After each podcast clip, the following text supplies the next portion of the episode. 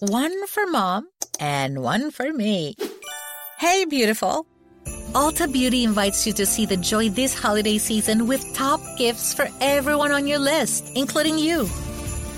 Discover the latest holiday launches like eyeshadow palettes from Too Faced, eyeliner kits from KVD Vegan Beauty, and skincare sets from Tula. Shop in store, online, or try curbside pickup today. Ulta Beauty. The possibilities are beautiful.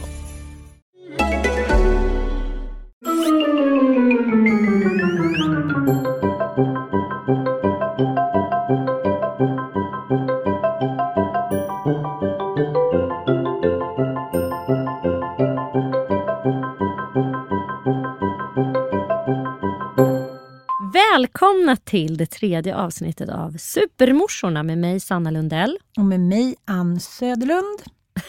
Fan vad du låter uppstyrd idag. Vi lät Mm. väldigt uppstyrda där. Vi, det är vårt nya vi. Ja, vi, vi effektiviserar, det gör vi. Mm, mm, Men du, idag ska vi prata om eh, mammakroppen. Ja, den har ju alltid varit dissekerad i alla tider. Mm. Eh, allt, från eh, Bibeln och framåt.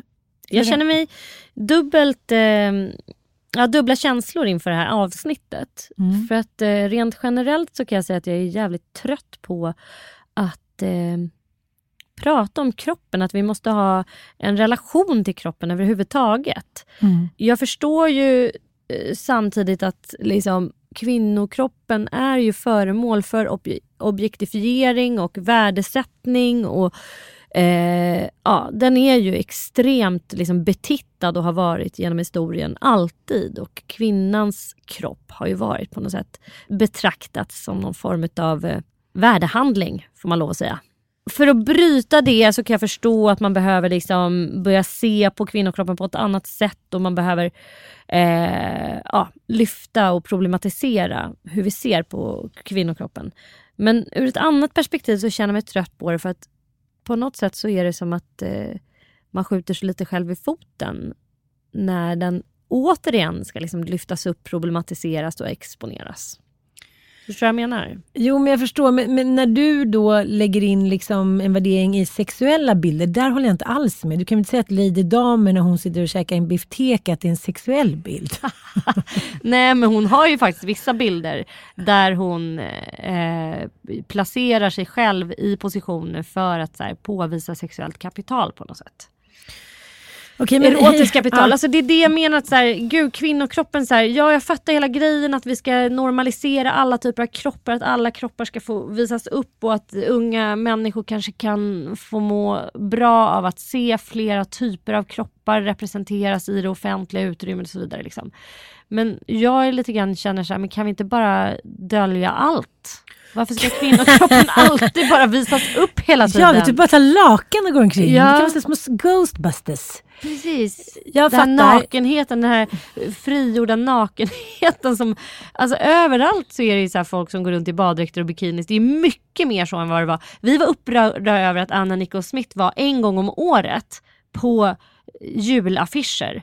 Och nu om vi kollar, går in på Instagram så är det ju för fan nakna brudar eller halvnakna hela tiden. Och även om de då har lite mer eh, så här, mullighet att komma med. Eller, eh, och sen kommer Stina Wolter upp i flödet. Där står hon med ett par trosor och också halvnaken. Det är naket, väldigt mycket naket. Det är Olika väldigt- typer men väldigt naket. Jag fattar, men, men jag måste ändå, om vi nu ska se det rent historiskt, Mm. så finns det ju liksom, de flesta då århundraden eller liksom eror så har ju kvinnan liksom varit dold Mm. och gömd och instängd i diverse liksom tortyrredskap. Jo det är sant. Ja, som de höga klackarna. Vem uppfann dem? Jo, det var en snubbe som tyckte så här, you're not gonna run away, du ska stanna här. Eller korsetten som var liksom med järnstänger under några glada liksom, årtionden. Det har ju hela tiden varit så här, ett sätt att stävja kvinnan mot hennes frihet. Liksom. Och jag tycker att det har varit så få små, liksom, andningspauser. Jag tänker ändå 80-talet och 70-talet när vi var på semester och mamma satt ju alltid liksom bara bikinibrallor. Det var ju så här bara bröstens glada era på 90-talet. Sen kom hiv och då skulle vi stängas in igen och nu tycker jag nästan att det känns otänkbart att jag skulle sitta med mina eh, liksom hänglökar på stranden och ligga liksom med dolda grejer under och sitta och ta en gash som mamma gjorde. och känna sig lite avslappnad på beachen. För mig känns det helt otänkbart. Och då tänker jag så här, det här är ändå bara liksom Ja men det är typ 25-30 år sedan som mamma gjorde det. Eh, och så det fanns väl liksom en liten så lucka mellan 70 och 80-talet och jag, jag tänker att det är så jävla mycket med kvinnokroppen som är tabu. Allt från hår till underlivet och nu liksom, ju fler barn man har fött och inser att fortfarande ingen som pratar om fittan. Liksom. Jag menar 50-60% av alla kvinnor som föder barn får den här bristning grad 2, den här muskler och bindeväv skadas. Så typ 20% sitter och håller in en tumme i röven för att kunna bajsa och det ska fortfarande vara så här, nej, det som sker under naven hos kvinnor, det pratar vi inte om. Liksom. Så att, nej, jag håller inte med. Jag tycker vi ska prata på, men kanske eh, med rätt glasögon. Jag fattar vad du menar. Och eh, jag håller också med på vissa, jag är som sagt lite dubbelt inställd till det för att jag är också väldigt glad för att jag, och jag vet inte om det här har med åldern att göra. Jag fick ju mitt första barn när jag var 22. Ja. Då, alltså, då var jag ännu mer så här, herregud, dölj er människor, dölj er. jag tyckte liksom att sluta hålla på och flasha här. Och som sagt, jag blev ju väldigt, väldigt chockad över, eh, över liksom den här väldiga öppenheten som omgärdar barnafödandet. Att man helt plötsligt ska ligga i gynstolar och det ska kännas efter på livmoderstappar och det ska liksom allt det där ska kännas så jävla naturligt och normalt. Och ingen förbereder en på det överhuvudtaget. Nu kanske min morsa var dålig på att göra det. Men eh, jag tycker samhället i stort också var dåligt. Jo, jag vet, men man är ändå inte förberedd. Och jag kände även nu när jag blev gravid med Mattias det var ju mitt fjärde barn och det var ju åtta år sedan jag hade varit eh, gravid och fått barn innan. Och det kändes nästan som första gången. Mm. Plus att jag var väldigt nykär och eh, ja, vi hade ju bara känt varandra liksom någon månad och sen skulle vi då kolla, göra ett vaginalt ultraljud. Så jag var ju inte 22 va? Så jag skulle upp och kolla. Och jag bara kände att jag fick panik när jag kom upp där i Odenplans läkarhus. Dels var det Mattias och han är inte jättebekväm, eh, liksom, eller var i alla fall inte då kanske med mitt underliv. Vi hade inte träffats så många gånger. Va? Eh, och dels var det en, en gynekolog som, ja, Ja, det var väl inget, det var ju hans jobb. Mm. Men för mig kändes jag kände mig så himla utsatt. Jag kände att jag har inte lust att ligga och fläka ut benen för Mattias och hit och dit. Alltså, jag vet inte, det kanske var barnsligt av mig och omodernt. Men jag bara kände att jag var inte riktigt där. Mm. Så jag frågade den här eh, gynekologen då om det fanns någon liten gynekologkjol eller något liknande. Men det, det fanns det inte. Så jag gick ut i tamburen där på Odenplans läkarhus och så var det någon som hade glömt någon gammal fleecetröja som jag gjorde en liten, liksom, en liten kjol av. Ah. Mm. Men eh, samtidigt så är det ju väldigt synd tycker jag för att eh, man hör ju de mest makabra historier. Jag eh, hörde om en kompis vars blygläpp åkte av. Den liksom föll bort dagen efter hon kom hem eh, från förlossningen. Då. Ja men jag tänker att självklart är det bra att man uppmärksammar eh, underlivet och att man får kunskap om det och att man att vi ändrar inställningen till att det här är så skämmigt och att det borde vara så privat. Liksom. Men eh, eh, jag, jag, jag, tror inte som du säger att det är en speciellt riktat mot kvinnor, att det är någon slags kvinnohat som ligger bakom det här. Utan jag tror bara att vår kultur rent generellt, vi har levt i den här lilla, så här, nej det där är de nedre regionerna, det är pinsamt och allt med stjärteri och snipperi och snopperi, det är liksom, det, det. Och sen plötsligt så kliver man in då i, ja. i landskapet barnalstrande. Och då, då ska alla dessa kroppsdelar, och det, det är ju lite grann så. Det är då blir liksom helt exponerade. Det är också ingången till hela föräldraskapet. Helt plötsligt är det liksom små bebisar som är nakna till höger och vänster och man själv är naken. Och det är liksom, man slutar ju bry sig till slut. Och det är väl också en väldigt härlig grej med att bli förälder tänker jag. Att eh, man slutar skämmas över de här grejerna. Men det blir så dubbla budskap tycker jag. Å ena sidan säger så här, innan man får barn så tänker man så här, men gud vad sitter och håller på med? Pratar bajs och torkar snor och sen får man själv en liten snorbus i munnen och bara så här, ah, ja whatever typ.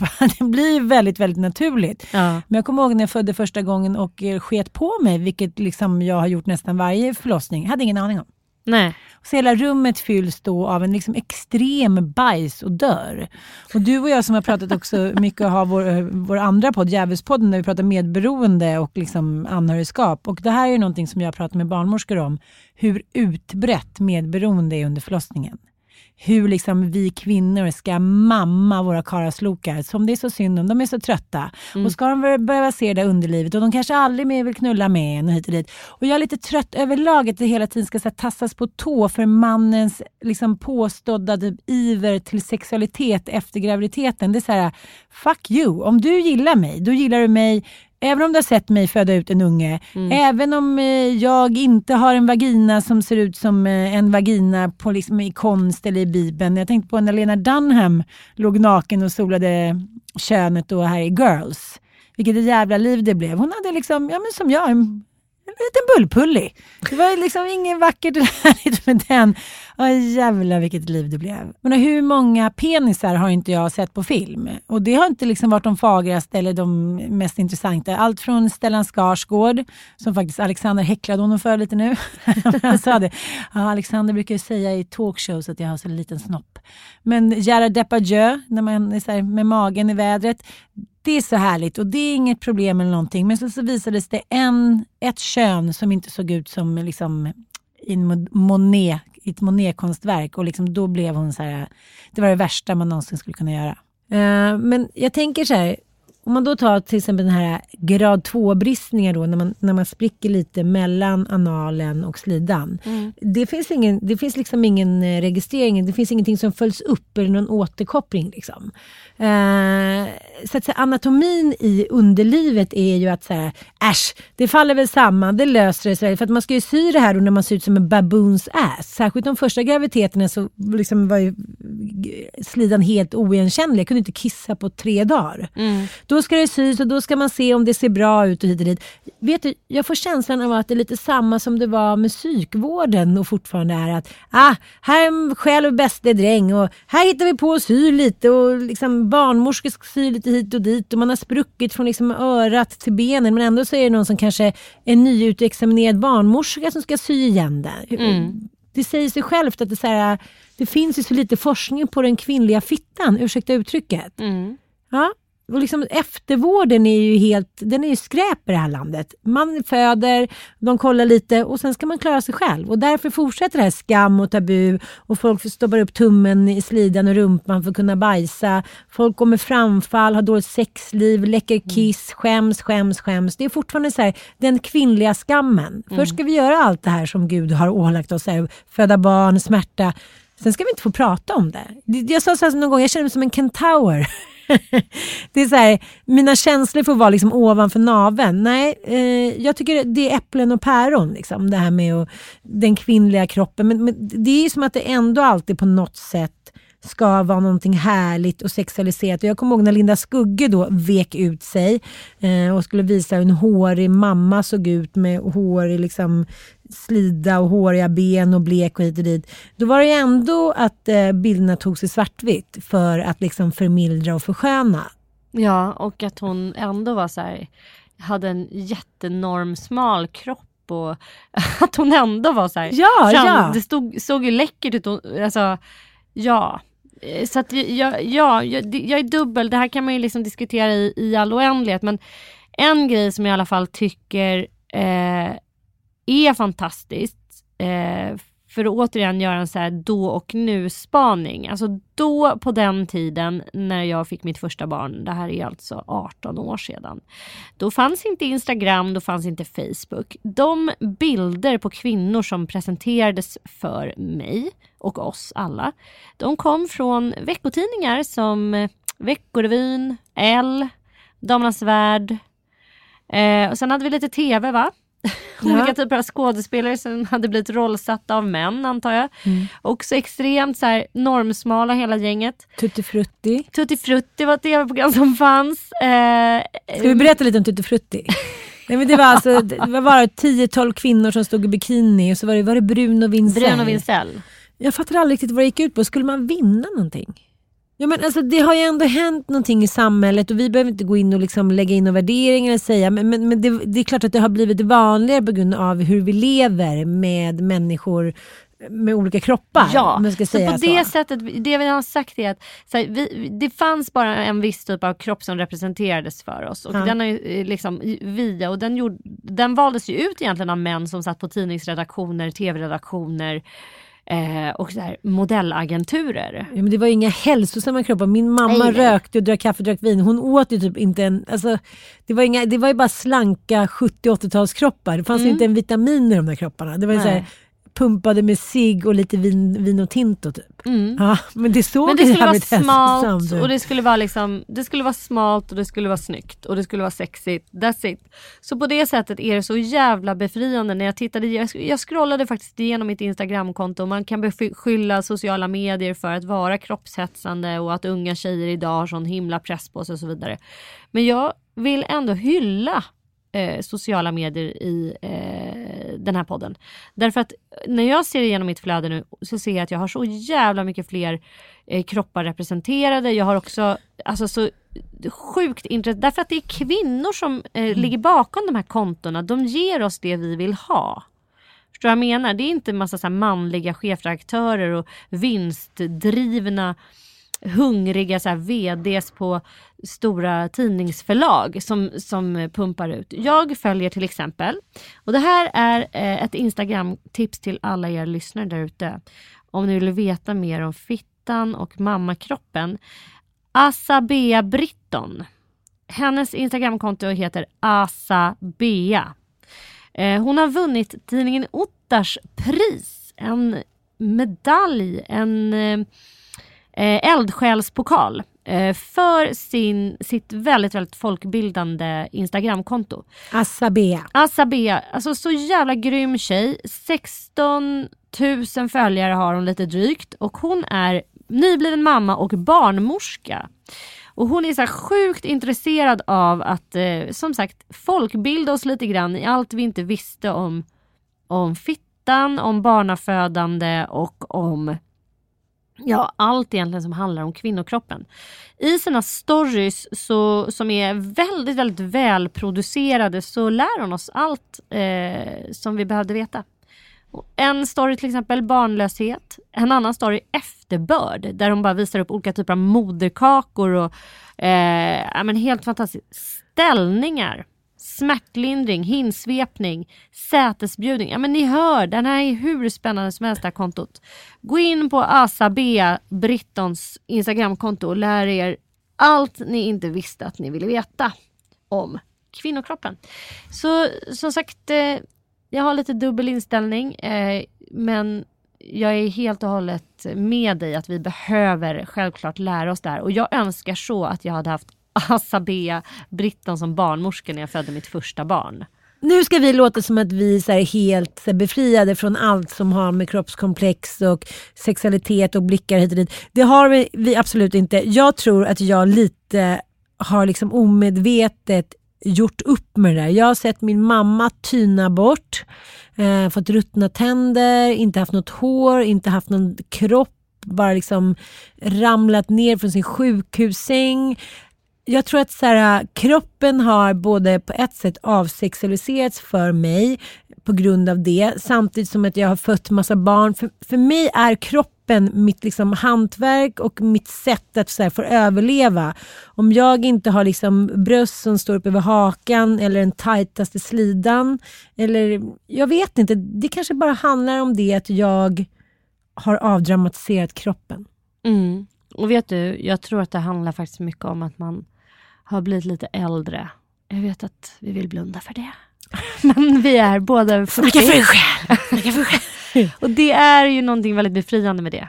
Och eh, det påminner mig väldigt mycket om när man var liten och gick in i ett badhus. Jag älskar att gå in i kommunala badhus. Mm. Därför att eh, där har vi ju liksom det vi hittar på Instagram nu. En, eh, en stor liksom, fruktträdgård av olika kroppar. Mm.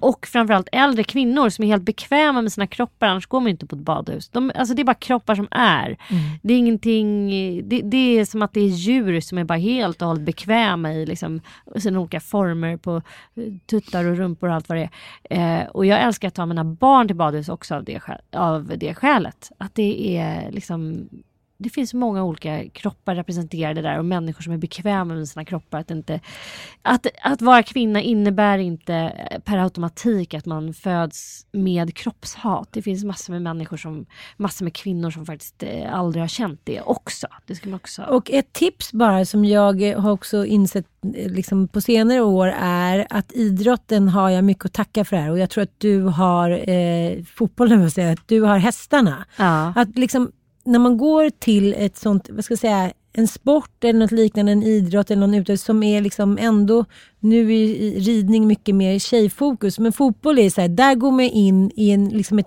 ett neutrum. Mm. Det är en värld där så här, alla lirar, det är fotboll, det kommer järnbrud, det kommer en gummor hit och dit. Det är inte liksom, vi tittar inte på varandra. Någon, när jag blev extra arg och kast, kastade grus, då fick jag så här, då kallade liksom, ja, mina kompisar och de som är emot mig för prinsessan bakom min rygg. Nu kommer prinsessan, hon tycker hon är lite för mer. Och så det var liksom ett skällsord. Men just det där med idrotten, när jag slutade med fotbollen på liksom elitnivå, då var jag ju 17-18 år. Då var det liksom över med den där sexuella kritiska blicken på kroppen. Mm. Det, är så Jag här, håller med. det var jag för sent. verkligen det. Att så här, Mm. Och också idrotten gör ju att vi får känna att kroppen finns till för att liksom, alltså Något den blir annat. Funktionell. Den, det, det blir ett funktionellt redskap istället för att det ska vara ett flaggskepp, liksom ett så här kvinnoskepp som eh, bara ska finnas till för andras blickar. Nu ska jag göra en liten cliffhanger, för nu har vi pratat väldigt mycket om underlivet. Mm. Och eh, ja, vi ska ju gå in faktiskt lite djupare i det. Och eh, ja, jag tycker att det här är intressant. Jag ska träffa en kvinna som eh, hon gör vaginal treatment, the SAS. Eh, som går ut på att man, eh, ja, det är någon sorts värmestav som gör då att blodkärlen ska Aktiveras, dras ihop. och, och så att man kan få lite bättre liksom, känsel där nere. Jag kanske ska testa. Gud vad spännande. Ja, Vad är det här en ny typ av behandling? Ja, som en värmestav som då på liksom 25 minuter ska ja, dra ihop då eh, vaginan så att man får bättre känsel. Och så här. För det är också någonting som vi inte ska låtsas om för att kvinnor skäms att man föder barn och därför blir slappare, vilket tyvärr är liksom både tidens och kroppens liksom, ja, tandem, man ska säga. Att, eh, Ja, det är med, med all sorts elastik. Och eh, jag tycker att det har blivit svårare att få orgasm och jag tror att det har med det att göra såklart. Så jag tänkte bara kolla upp det här. Det kanske är Vad någonting spännande. super... Det Ja, kanske är en skitbra. liten cliffhanger. Ja, för att Ah. återkomma i frågan. Jag måste fråga vad du tycker om det här. Jag fick en dickpic för någon vecka sedan. Va? Ja. Av en okänd människa? En okänd man. Nej, det har aldrig hänt mig. Jag har aldrig fått en dickpic. Nej, det är för att du är så kall. ja, men jag fick det.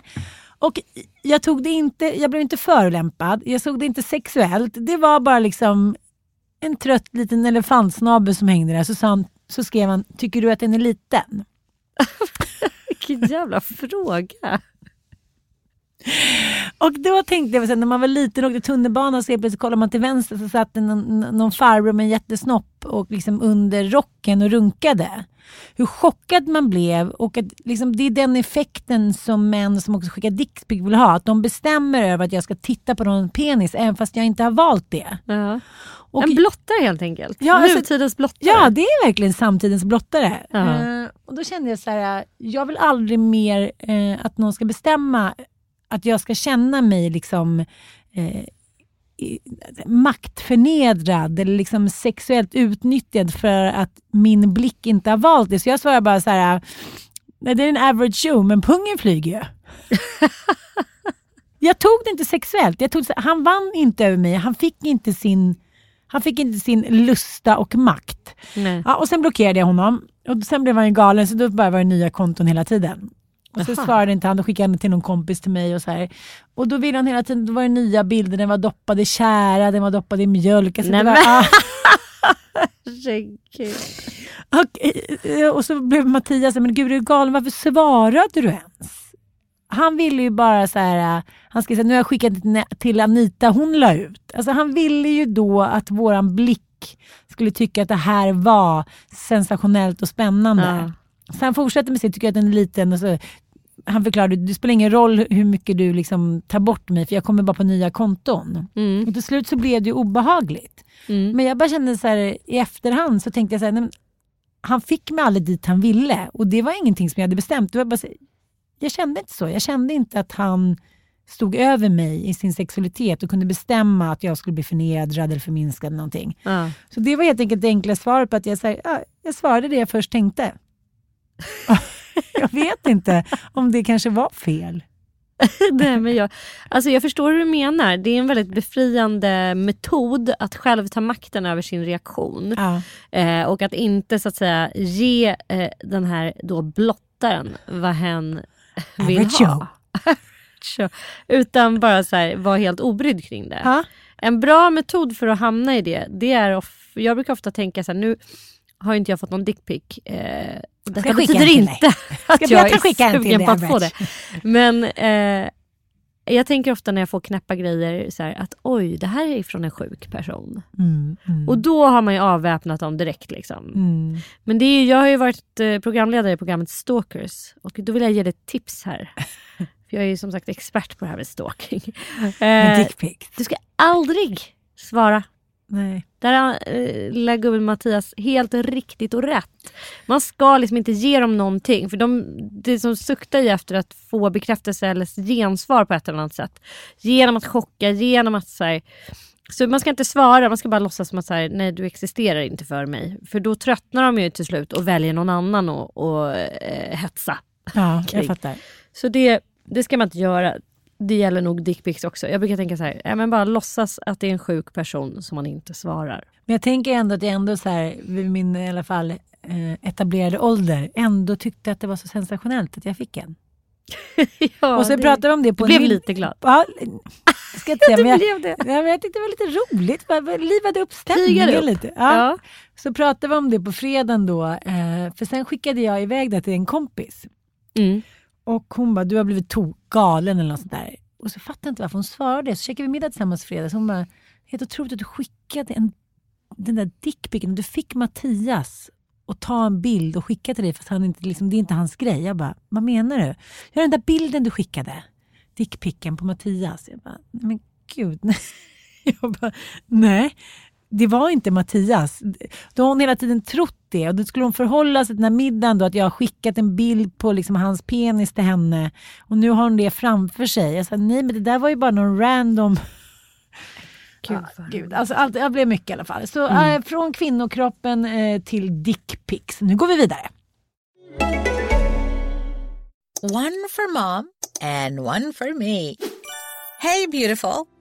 Ulta Beauty invites you to see the joy this holiday season with top gifts for everyone on your list, including you. Discover the latest holiday launches like eyeshadow palettes from Too Faced, eyeliner kits from KVD Vegan Beauty, and skincare sets from Tula. Shop in store, online, or try curbside pickup today. Ulta Beauty. The possibilities are beautiful.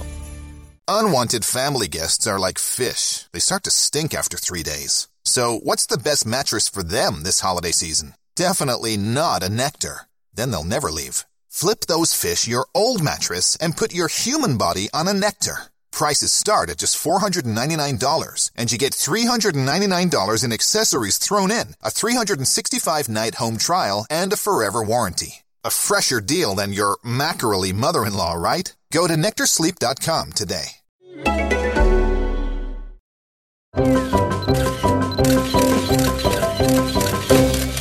Hollywood. Skvaller från det stora landet i väst. Ja, jag eh, har ju en återkommande Hollywood-spaning i den här podden. I, med eh, tanke på kväll, dagens tema, alltså kroppen och mammakroppen, Mm. så väljer jag att lyfta Gwyneth Paltrow. Mm. Denna Mm. dansande lilla elva. Hon eh, har ju en hälsosajt som heter Goop. Det är ett livsstilsmagasin på nätet där hon prånglar ut diverse olika typer av hälsokosttips. Det är mycket yoga, det är mycket pilates, det är mycket veganskt, det är mycket kristaller. Och eh, Det är väldigt mycket kristaller. mycket örter. Hon har också blivit anklagad för att hålla på med humbug. Ja, hon har ju blivit anmäld för kvacksalveri. Bland annat för att hon saluför på denna sajt ett lavemangskit för en facila priset typ 5000 spänn. Du ska alltså skölja tarmen. Men hon har också, eh, hon saluför också någonting som har blivit väldigt hett. Kristallägg. The Joni eggs.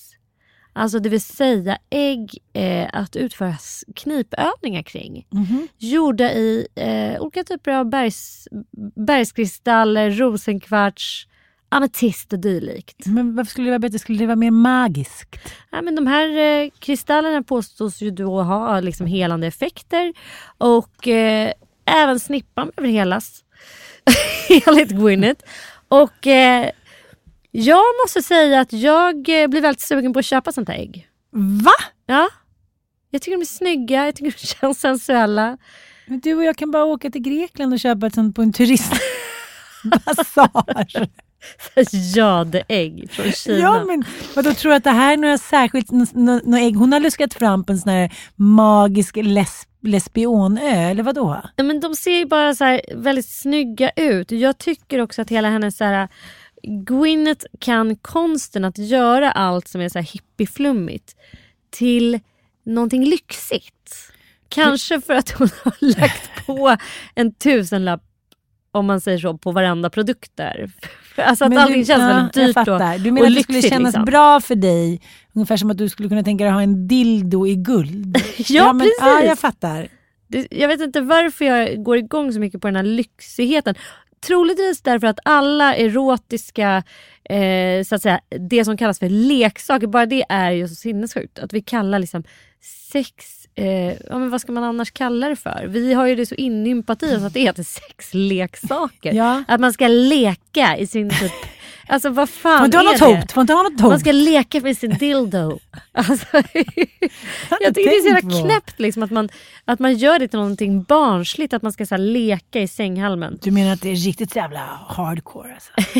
Nej, men, kan vi inte hitta något mer lämpligt ord? För det är inte riktigt det man gör när man knullar med den. Man leker ju inte. Det är liksom två helt olika saker. Ja, man kan I alla fall leka med mat och sånt där. Men jag var ju nu inne, jag fick en utskällning på den senaste tjejmiddagen att jag var onanistslö.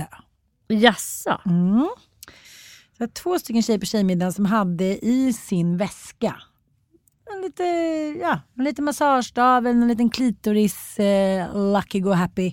Ja. Och jag var så här, tänker på mina stackars, massagestavar som ligger där hemma i garderoben. Som barn Dammar, hittar. batterierna är slut. Ja, jag vet inte ens om det har funnits batterierna sladdar. Liksom det, jag får inte till det. Mm. Och då sa jag så här, ja, det har aldrig varit min grej. Och så, Nej, för att du är slö. Du vill att någon annan ska göra jobbet. Jag bara, ja. Du är slö. Onanislö, det måste ha en t-shirt som står den slö onanisten. Ja. Så att jag klampade då iväg eh, till samma ställe som jag hade köpt min massagestav eh, för fem eller tio eller tre år sedan och sa jag hittar inte sladden. Mm. Då visar den här tjejen eh, på Pistill då diverse olika eh, leksaker, eller vad ska man säga, hjälpmanicker. ja. Eller njutningskrumelurer. Där du har pratat om att allting som har med kvinnor att göra ska vara så här, man ska ha något kodnamn. ja. Alltså riktiga jävla dildos. Och, eh, ja, men det var ju allt möjligt. Det var allt från the rabbit, där man ska få stimulans både Nu i vill jag bara stjärtamentet. visa dig de här äggen. Ser de ändå inte lite vackra ut? Jo, men såna där har jag köpt i Turkiet för fem kronor. Du ska, jag få ett sånt av mig. till dig. Joni eggs. Tre. 5 000 spänn. Jag hittar billigare än på hennes hemsida. Jag har köpt det till mig. Kan du lyssna på mig nu när jag gick in Jag hör dig, Mm. jag ville bara visa. Då skulle jag välja här då vilken jag skulle ha och då kände jag så här, okej jag vill inte ha någon leksak. Jag vill ha en verklighetstrogen penis i någon form av gummimaterial som kanske är lite större än den som jag brukar ha. Ja. Det var väl inte för mycket begärt. Nej, och så skulle jag välja en och så fanns det en som var i gummi då, sån här naturgummi. Ja. Det kändes på något sätt inte bra. Det kändes för mycket naturgummi. Och så fanns det en som var en svart då. Mm. Och där står jag då i mitt dilemma och känner mig nu rasistisk. Kommer jag hem och så ska jag hålla på med det där batterien och Mattias hittar och blir liksom... Ja, men han är, köpt den här? ja, men det är många män som köper såna här leksaker till sina fruar. Det Mm. har jag aldrig fått av någon av mina män. De, de, känner, de blir svartis. Ja, inte den första i men han vill ju själv ha en i stjärtamentet. Så, att, det- eh, men, så nu har jag ännu inte fått igång den där stora mm, svarta gummi som ligger där. Så jag är fortfarande den slöa onanisten. Jag är en teknikslö Men, onanist. ja, men, ja, men, tekni- men grejen är att när fan ska du ha tid att leka med den här? Och så tänkte när jag leksaken. låg där, för jag tänkte jag testar ändå, utan batteria. Ja, Ja, då blir det bara som, då blir det bara som en stum, då kan man lika gärna ta en gurka. ja. Och så tänkte tänk om någon billigare. ser mig där borta. Nej, det, jag vet inte, jag kanske måste vara är det utomlands. Du kanske får ta in på hotell och liksom Ja, köra jag tror det. Ungefär som dildon. Charlotte, som, de fick inte ta på henne på en hel helg där i Sex and the City när hon hade fått en rabbit. Just Ja, det. så var så här, hon bara Ja. vägrade öppna dörren. Hon bara, uh, not this weekend, I'm staying home. Ja, men äh, åter till min Hollywood-spaning. Mm. The Joni Eggs. Det är liksom, ja det är tydligen en pryl på alla läppar då. Man använder de här äggen för eh, sexual power, awakened sensuality och amazing health. Amazing Oklart. health, Ja, overall. Ja men de här är liksom, de här är bra för allt. Gud vad bra. Eh, ja, men jag ska köpa de här äggen för att jag tycker de är snygga och jag tycker att de är sensuella. Jag gillar att de här inte är någon så här gummi dildo alla rabbit. Att de här är vackra helt enkelt. Det här är en sexleksak eller ett sexuellt hjälpmedel då som faktiskt är lite snyggt. Jag kommer köpa dem. Mm. Jag ska utvärdera sen. Vi ska ha dem till, de här ska till, också till påsken. increase libido. Jaha, mycket bra, mycket bra. Vilket blir kul. Både Ja. för mig och min man. Ja, jag ska testa de här. Johnny-äggen. De verkar vara på alla läppar i Hollywood. Och som sagt, eh, Gwyneth Paltrow har ju blivit lite hånad och anmäld för kvacksalveri. Men det struntar jag i för jag vill ha de här äggen. Jag bidrar om du köper tre. I övrigt så har jag då, jag, för när jag började googla då och liksom researcha kring de här Joni-äggen och varför folk är så besatta av de här. Eh, så hittade jag en sån himla rolig tjej. För det här med liksom fittkunskap, det verkar också vara en trend. Jag har hittat en tjej som eh, har ett Instagramkonto som heter Joni Sauna. Joni sauna. Det här är en person som skapar små ångbad för snippan. Ångbad för snippan. Ja, det här är den nya trenden. Alltså hon sätter ihop liksom örtpaket som du ska lägga i kokande vatten och sen ska du ånga snippan. Du ska ta en kastrull, koka upp med vatten, lägga i de här örterna och sen så ska du sätta dig på huk över det här. Eh, och de här örterna de helar och alltså det här är så intressant det här kontot. Hon kan så mycket om fittan helt enkelt eh, som jag inte ens visste ett skit om. Alltså, jag visste inte ens att det fanns så här mycket kunskap att ta till sig. Men berätta, säg, säg mer grejer. Allt ifrån att du kan vara förkyld i snippan. Jaha, oj. Ja! Till allt du någonsin trodde att du hade koll på om endometrios. Liksom, ah, det, det är så otroligt eh, mycket vi har att lära om snippan. Jag säger så här, din hemläxa till nästa gång. Gå in på Joni Sauna och läs hennes eh, inlägg.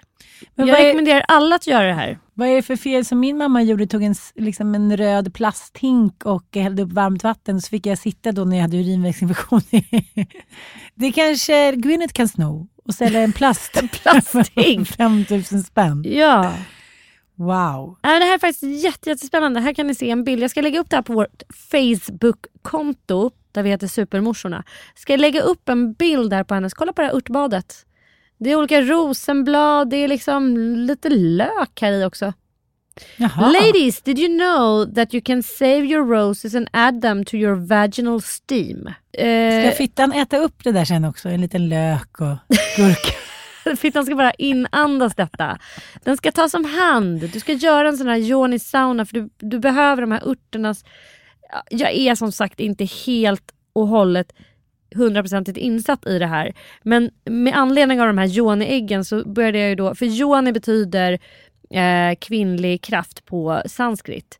Och det syftar ju då till du kallar det pulli, andra kallar det snippa, andra fitta, whatever, vad vi nu kallar vårt kvinnliga kön. Så är yoni, så börjar man googla yoni så kommer ni få så mycket härligt fittkunskap eh, er till livs. Gör det bara. Det är en trend. Mm. Det är en Hollywood-trend, det är en trend på sociala medier. Fittkunskapen. Nu ska vi ta upp någonting som har med både ja, kvinnokroppar och mammakroppar. Mammakroppen har ju varit ganska exponerad de senaste tio åren. Det har ju varit en väldigt populär kropp att visa upp. Mm. Eh, vi pratade om eh, vegansk amning i första avsnittet och eh, det känns lite som att liksom vad ska man säga, cirkeln har liksom gått runt. Att för 2014 så var det så här, eller 2010 så var det så här helt sensationellt att en mamma stod i höga klackar och poserade. Mm. Var ute på krogen och liksom, som var gravid. Och sen så bara drogs det ett varv till och det skulle bli mer vegan. Så det finns ju en trend i eh, moderskapet också såklart. Liksom. Mm. Och du kastas som sagt mellan de här trenderna. Speciellt du och jag som har varit eh, mammor så länge och, och har barn Mm. så, och har prickat in barn när pendeln så att säga har svängt. Precis. Från att vi var så här, skulle ha en bekväm mammafrisyr till att vi skulle ha en fräsig löshårsperuk. Och gå på Och krogen. Ja. Ja, men det var ju verkligen så Ja. och det gick också över en natt. Ja. Och, eh, Till att du gick tillbaka till den här gröna vågen, du skulle liksom ha en naturlig Mm. mammakropp, du ska så här, lägga ut bilder på sociala medier när du liksom har din gravid postgravid mage och den ska vara helt naturlig och så vidare. Liksom. Till att den nu börjar svänga igen tycker jag. Fast det har ju ändå varit som man, om man ser kända kvinnor eller okända kvinnor som blir gravida och lägger upp massa eh, poster på sig själv och sin graviditet. De får ju många fler följare så det finns ju något liksom stort intresse kring det här. Det gör det ju definitivt. Eh, med, med graviditeten och mamman. Och det, det är häftigt ändå att det fortfarande verkar vara det, det största i människors liv.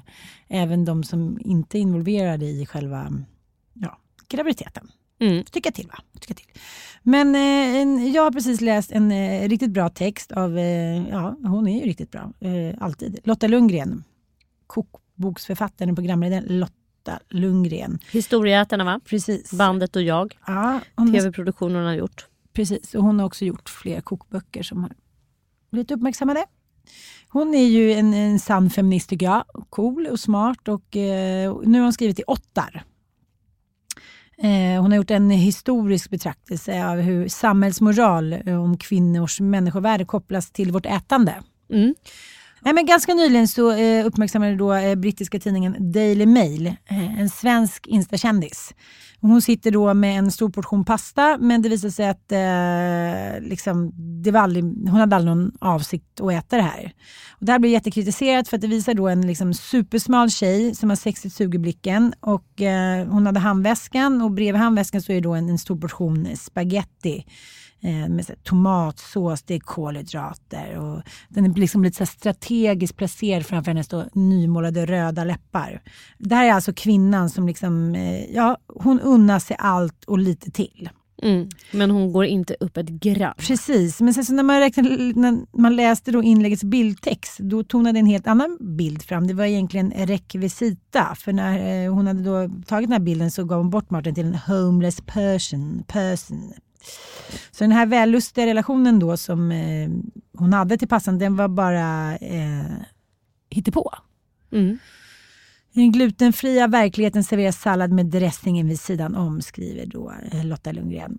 Mm. Ja, men det här är ju någonting som har hänt senaste liksom 7-8 åren när Instagramflödena och när influencers, att vi ska då med vårt utseende och våra pinsmala kroppar sälja även de här produkterna. Mm. Så att vi ska liksom låtsas om att vi kan äta all den här pastan eller eh, köttfärsen efter, eller biffen eller chipsen eller glassen och ändå se ut sådär. Mm. Eh, och där tyckte jag var väldigt intressant för eh, sen skriver då Lotta att eh, i januari 2011 så var det en feministisk blogg som, eh, som skrev om eh, ett inlägg med titeln Woman laughing alone with salad.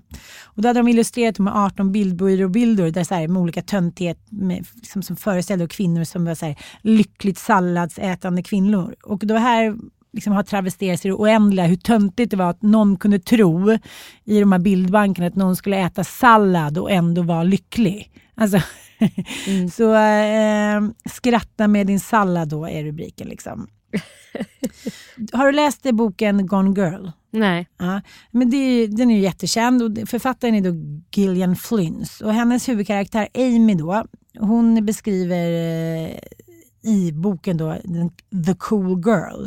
Och The Cool Girl det är då alla svenniga killars drömtjej. Hon önskar, The Cool Girl älskar allt som hennes kille älskar. Skräpmat, analsex, öl, fotboll och tv-spel. Men har fortfarande alltid storlek 36. Hur mycket pizza hon äter. Och det här är liksom en tidstypisk manlig fantasi. Den festliga horan och den självutplånade madonnan som aldrig går upp i vikt. Uh, för det är som uh, Lotta skriver också, det är bara smala kvinnor som tolkas som livs livsbejakande och erotiska när de äter.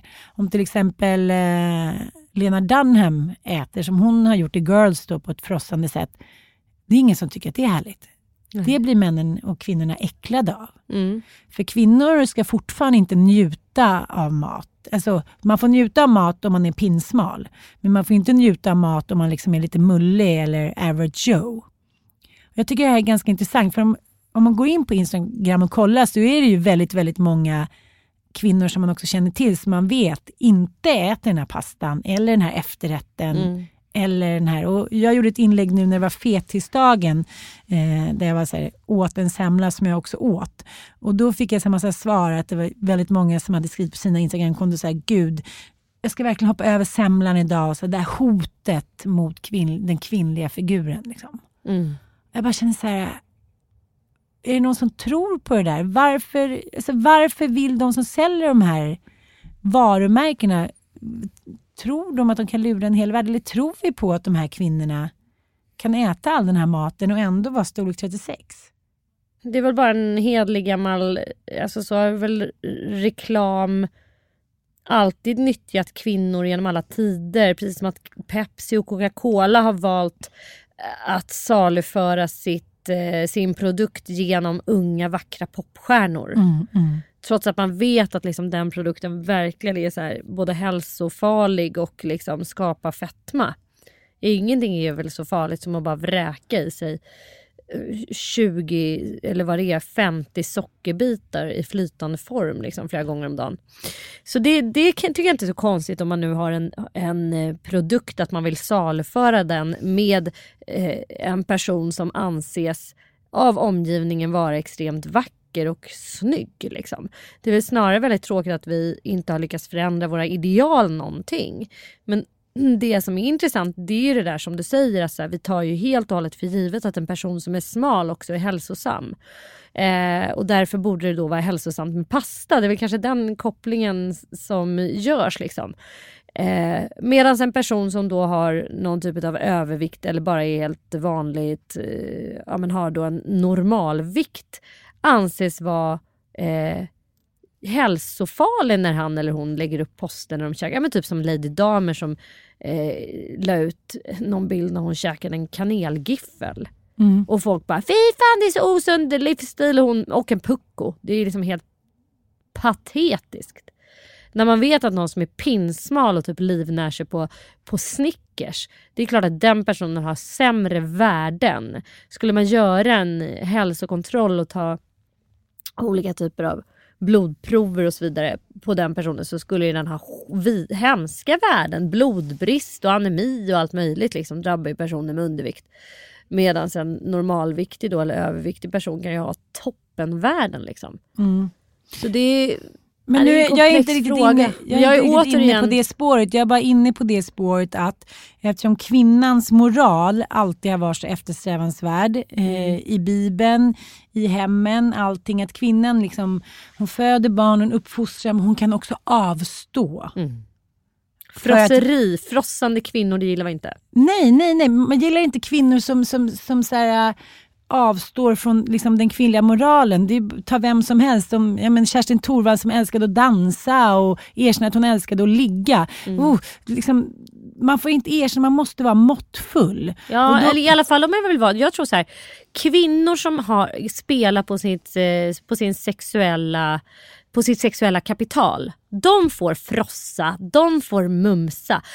Liksom, fyller du ditt flöde med Instagram-poster där du liksom spelar på din, på din sexuella potential. Där du står med putmun, du har liksom svank på varenda bild. Då är det helt okej okay att lägga upp massa jävla spagettibilder. Mm, Om mm. du har en annan eh, approach så att säga eh, med ditt varumärke där du bara liksom vägrar att gå med på de här sexuella eh, påserna. Det här poserandet så att säga. Mm. Med putmun och suger blicken och hela den grejen. Då är det inte okej att hålla på med frosseri och kanelgifflar och fan hans moster. Men jag tänker, någonting som var väldigt sådär, tycker jag, en milstolpe, det var ju Emma Wiklund då Sjöberg när hon gjorde reklam för minimjölk. Mm. Med sina långa slanka ben och hon drack mjölk och hon tränade. Hon var inte för smal. Nej. För det får man ju inte vara. Nej, det kan man inte vara. Man, man får liksom inte gå under det där idealet att det ändå ser ut som att man ibland skulle kunna dra i sig en pasta carbonara. Ja. Men det som jag tycker som också är, vad ska jag säga, essensen av den här ezen är ju det att kvinnor som är smala, de får stå med den där tallriken carbonara för de visar samtidigt som de äter den så visar de att de i nio av tio fall avstår. Och hela den här, liksom, när var det Emma Sjöberg, när var hon stor? 2008? Nej, 2009? 90-talet. Ja, var så? alltså? Ja. Jo, men, jo, men alltså, att, att vara sådär smal och ändå vara hälsosam, det handlar ju om en disciplin. Som man också ser liksom hos överklassen väldigt tydligt nu. Om man jämför med förut så var ju överklassen, överklassmännen, Stenbeck åt ju till exempel ihjäl sig. Eh, det var ju ganska länge synonymt med att man var välbärgad, att man då var överviktig. Liksom. Mm. Nu är ju överklassen helt åt andra hållet. Nu är man ju liksom vegansk, man äter biodynamisk mat, man tränar. Vi gör såna jättedyra hälsokontroller hela tiden, kollar EKG och ultraljud på Precis, hjärtat. Sånt. fast man kan fästa till. ja. Ja, för att man har den disciplinen att de nio andra gångerna äter man inte en fet burgare och pompar och liksom dricker liksom tio liter vin. Och därför är man accepterad, för man vet att den här människan är disciplinerad i vanliga fall. För det Mm. vittnar ju hennes kropp om och hennes så här, sug i blicken om att hon liksom hon är allt det där. Hon är madonnan, horan, hon tränar, hon är fitnessguden. Herregud alltså. Mm. Men vad tänker du när du ser de här bilderna på Insta? För man vet ju att det är ingen som äter upp det där sen. Det är när man är på middagar ofta så är det så här, man tar sin efterrätt och man är glad. Jag, jag kan bli lite tvärtom. Fast jag tänker också så hur jävla ohälsosamt, det är väl bra om man har disciplin, disciplin nio dagar av tio. Och Ja. om man nu, alltså det, tyvärr är det ju så att vi, jag menar, där kan jag tycka också så här, vi kan ju inte tro att vi ska kunna leva hälsosamma liv om vi liksom ska frossa i oss och bara så här släppa på alla spärrar och vräka i oss fri tillgång av så här carbs och sötsaker. Det, det kommer leda oss i någon typ av kroppsligt fördärv i alla fall. Jo, jag vet, men jag tänker lite som, som jag känner så här, när vi njuter kan vi väl njuta i alla fall. Då kan vi väl äta pastan. Precis. Mm. Och sen så får vi väl hålla igen annars då. Men men nu känns det som att nu har hela njutningen försvunnit igen för kvinnan. Men är det inte det bara att så här, det är inte vanligt folk vi snackar om. Vi snackar om så här, influencers vars eh, bilder är sponsrade i liksom 50% av alla fall. Och att de vill bygga ett varumärke kring olika saker. Bara, Gud, jag tror jag ska, mitt konto ska handla mer om mat. För det blir skitbra för det finns mycket sponsorer där. Om vi ska Ja. vara ärliga och krassa så handlar det väldigt mycket om det. Helt plötsligt bara börjar folk lägga upp jävligt mycket matbilder. Då är det väl några så här Ja, men då har man fattat att det är där det går att tjäna pengar. Skitbra. Helt plötsligt ska alla vara så här reseinfluencers och åka runt och posta bilder när de ligger på paradisstränder. Ja men då är det för att resebranschen är en bra, eh, de är bra försäljare för tillfället. Liksom. Så influencers, eh, eh, man ska väl liksom inte riktigt dra ett likhetstecken mellan influencers och så att säga vanliga instagrammare bara. Eh, sen är det klart att de är ju influencers och de influerar ju och inspirerar människor till att vilja göra samma grejer. Det ligger ju i sakens natur. Men kritisk blick är väl någonting som är, är bra att försöka anamma och ha. Att Men eh, folk inte... har ju inte det. Det är allt från så här, alla ser så supersläta ut för att lägger, man lägger ut sina bilder i någon app som gör att man blir liksom superslät. Vem vill inte liksom... Alltså, det är inget fel. Fast vad fan, det vet väl ungdomar idag. Jag tycker så här, när, man, när jag lyssnar på så unga poddare, jag har lyssnat på Della Q här väldigt mycket. De är ju så här från 20, och, mellan 20 och 30 år.